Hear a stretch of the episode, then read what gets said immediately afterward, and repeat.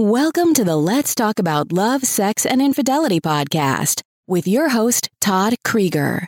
Todd has over 35 years of experience working with thousands of couples as a licensed therapist in his private practice. Todd shares his insights on this show.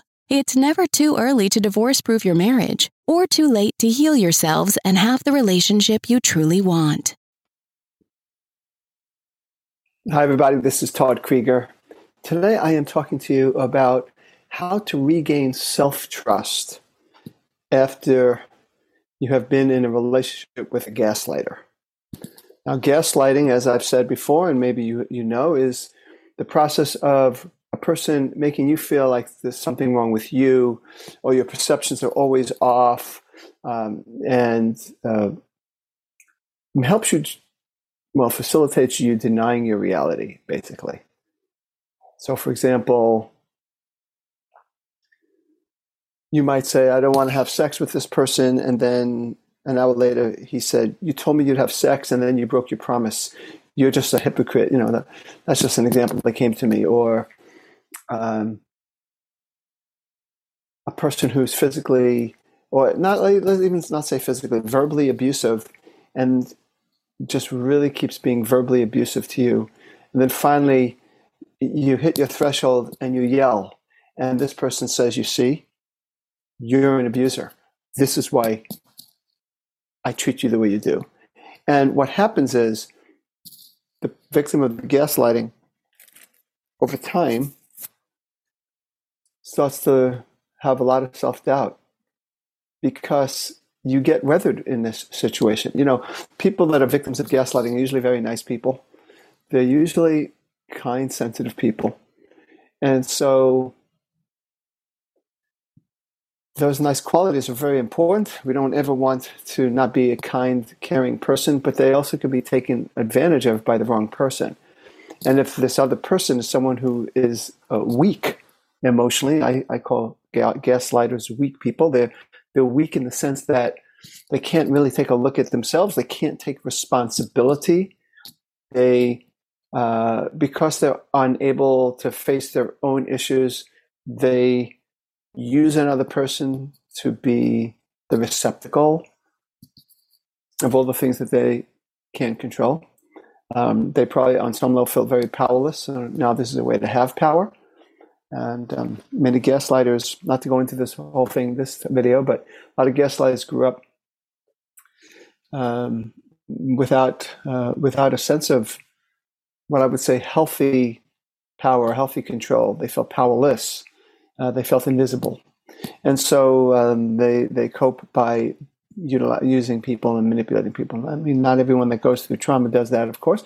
People have different um, adjustments, but typically, uh, gaslighters uh, have developed a, a, way of regulating their own emotions by um, manipulating others, making them feel like they're bad because they just don't have the the, the, the wherewithal to face their own shame, face their own stuff. So, what happens for the victim of the of the uh, of the um, gaslighting is they start to doubt themselves because when you're in a situation, you hear it over and over again. You think, well, maybe maybe it's me, maybe maybe maybe it's me, right?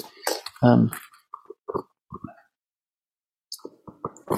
You know, I had an experience. It really, I really can't say it was gaslighting, um, but in a way, it was sort of gaslighting. I'll share this little this experience with you. When I was in grad school, this is my second year of grad school.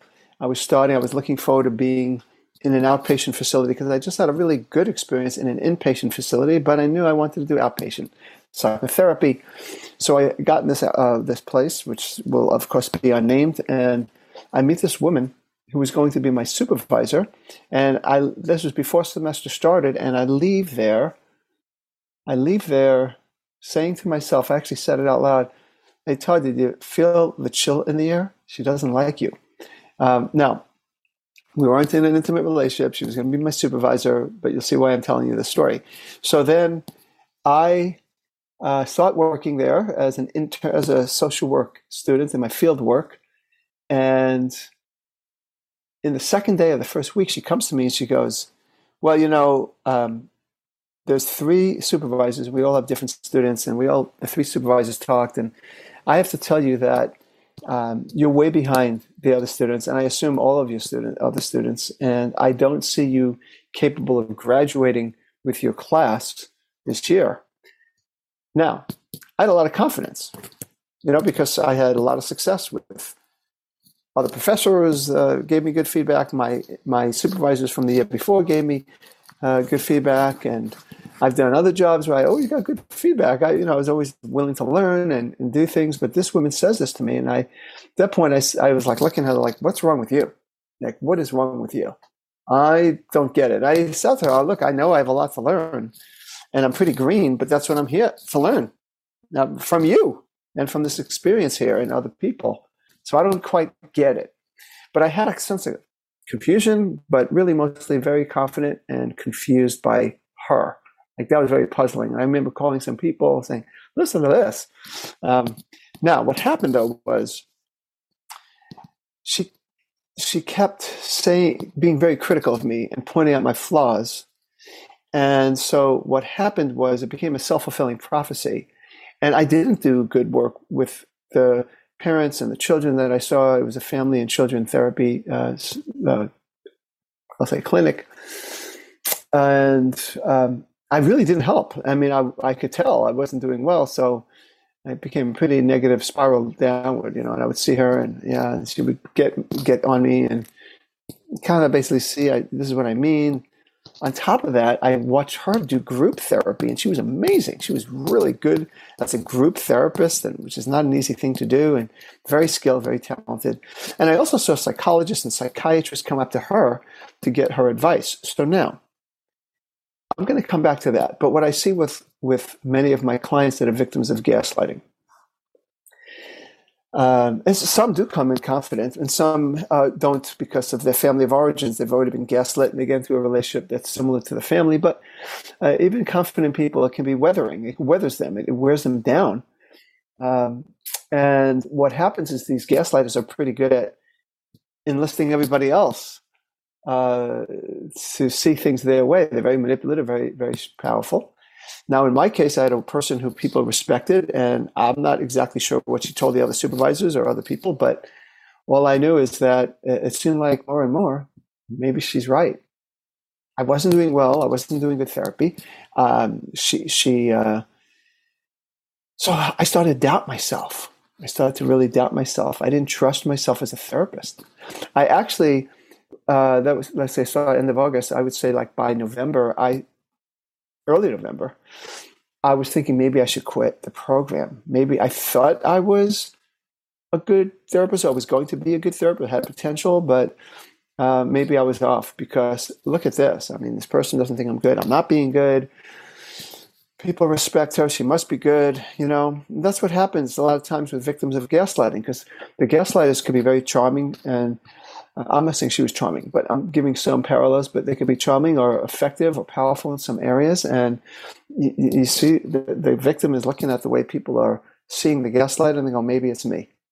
So I went through that experience so much so that finally, by the end of December, um, well, no, before the holiday, I decided I can't do it. I had to quit. I couldn't do this anymore. It was torture. And that usually means if you don't get a field placement for the last semester, you can't graduate. But I wasn't I couldn't do it. So I went up to her with my letter of resignation, and she goes, "Oh, that's interesting." And she pulled out a letter uh, of firing me, basically. So I said, "Well, it's a mutual disadmiration society." She goes, "Yes, it is," and that was it. That's actually true. That's what I said, and I left. So that was that was the end of that. Fortunately, fortunately for me, one of my student friends had asked me about uh, maybe going to this place in Orange County. I lived in LA. And um, she says, This woman used to supervise graduate students from USC, and she's willing to interview you. I said, Okay, great. So I walked in there. After about three minutes, I looked at her and I said, Do you accept me? Because I'm in. This is great. This feels great. I could tell right away there was something about her that I felt very accepted. She says, Absolutely. And so I started my fourth semester in Orange County. I would drive, I would commute from LA to Orange County, but that was okay. And um, it turned out to be beautiful. I did great work. I um, ended up having other people refer to other people and to the agency. So I was seen as this kind of new rookie that's getting business for the agency. And to make a, a long story short, um, in April, uh, this man called me who was a psychologist at this place that I worked at, who I knew. He was a nice guy, but I didn't really get to know anybody too well. And he called me and says, You got to come. I said, Really? He goes, Yes.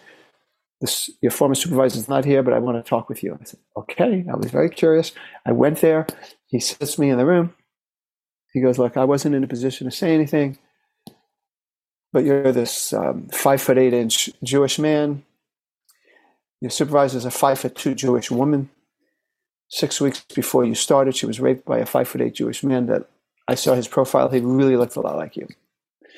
Now, again, it's not exactly the same as being in a gaslighting relationship for years and years, but here is her own stuff, her own trauma, her own PTSD that she wasn't able to metabolize. She didn't have the wherewithal to deal with it and separate out yeah, I'm this guy that looks like, you know, and, you know, it, she basically, it's a transference called a transference reaction.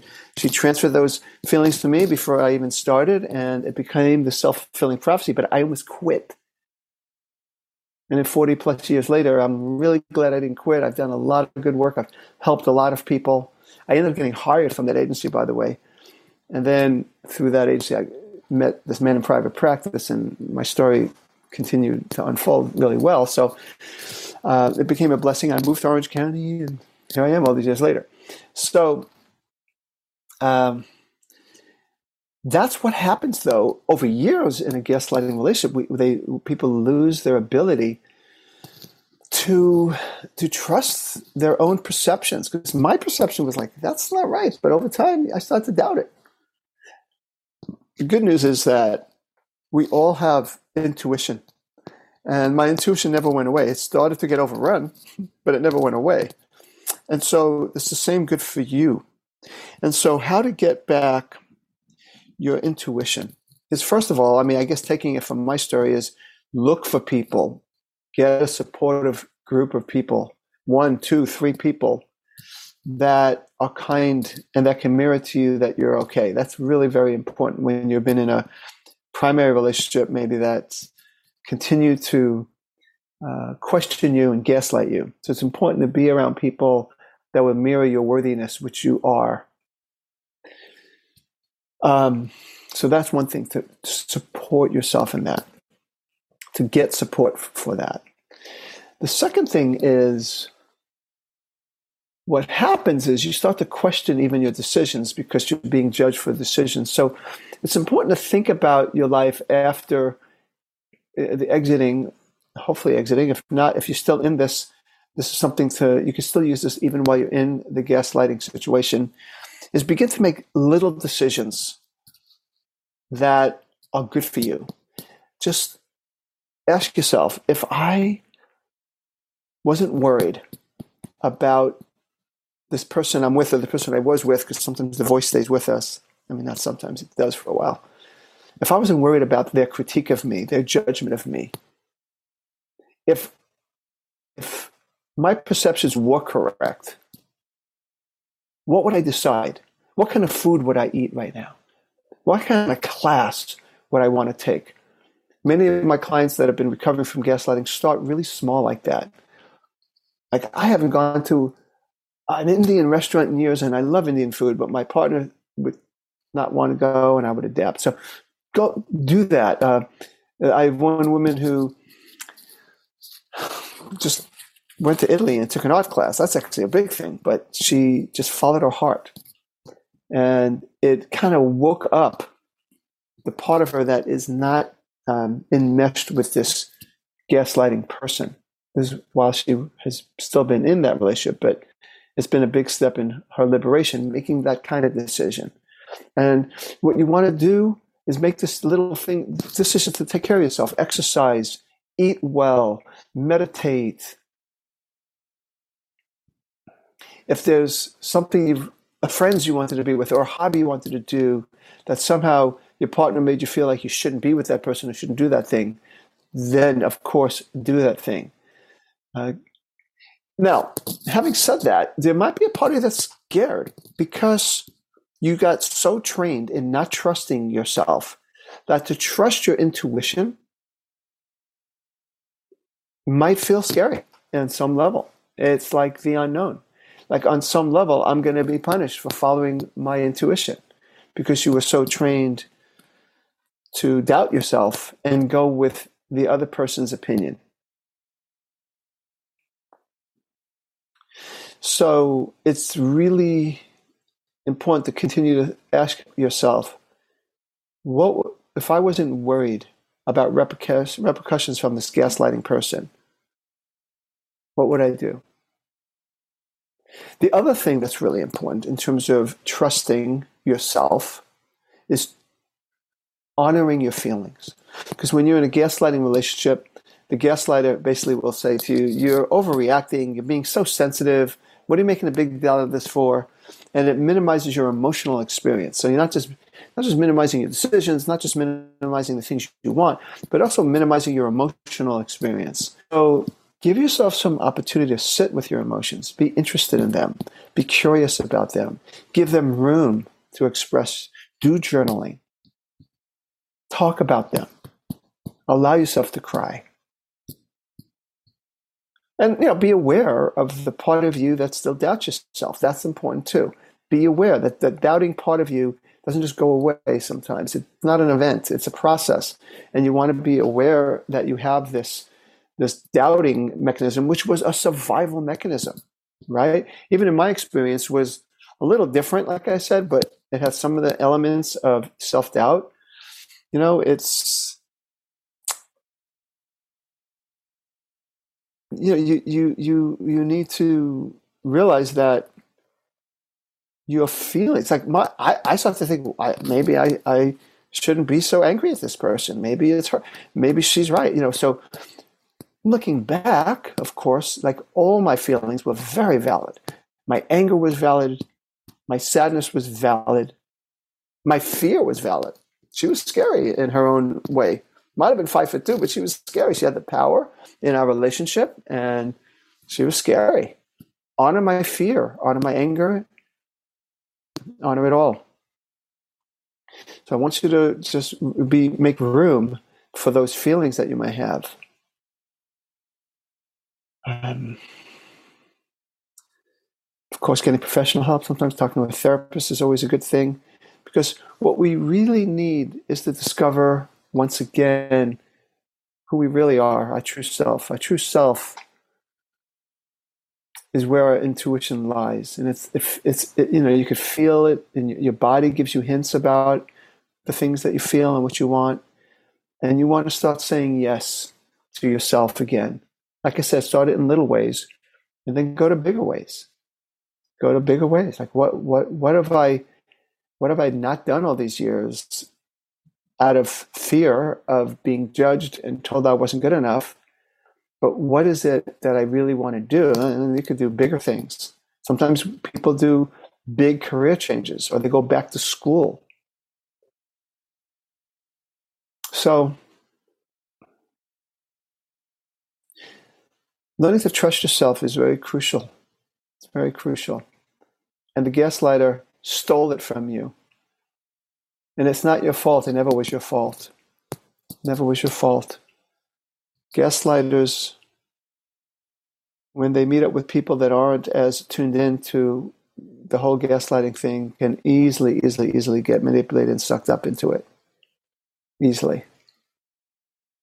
So be kind to yourself as you go through this process and do everything you can to trust your feelings, your desires, make little decisions and bigger and bigger decisions that are on your own behalf and uh, and realize that it is a process. So that's what I wanted to say about this, and um, I, I, wish you well. I want you know you. I want you to be free to be you, because that's the best thing you could do, is be yourself. And other people will try to take away your self and your perception. You, with the support of others, can get it back. This is Todd Creager making the world safe for love. That's it for today's episode of Let's Talk About Love, Sex, and Infidelity podcast with your host, Todd Creager. For free resources and materials, head over to toddcreager.com. Loved this episode? Head over to iTunes and subscribe, rate, and leave a review. We'd really appreciate it. Thank you.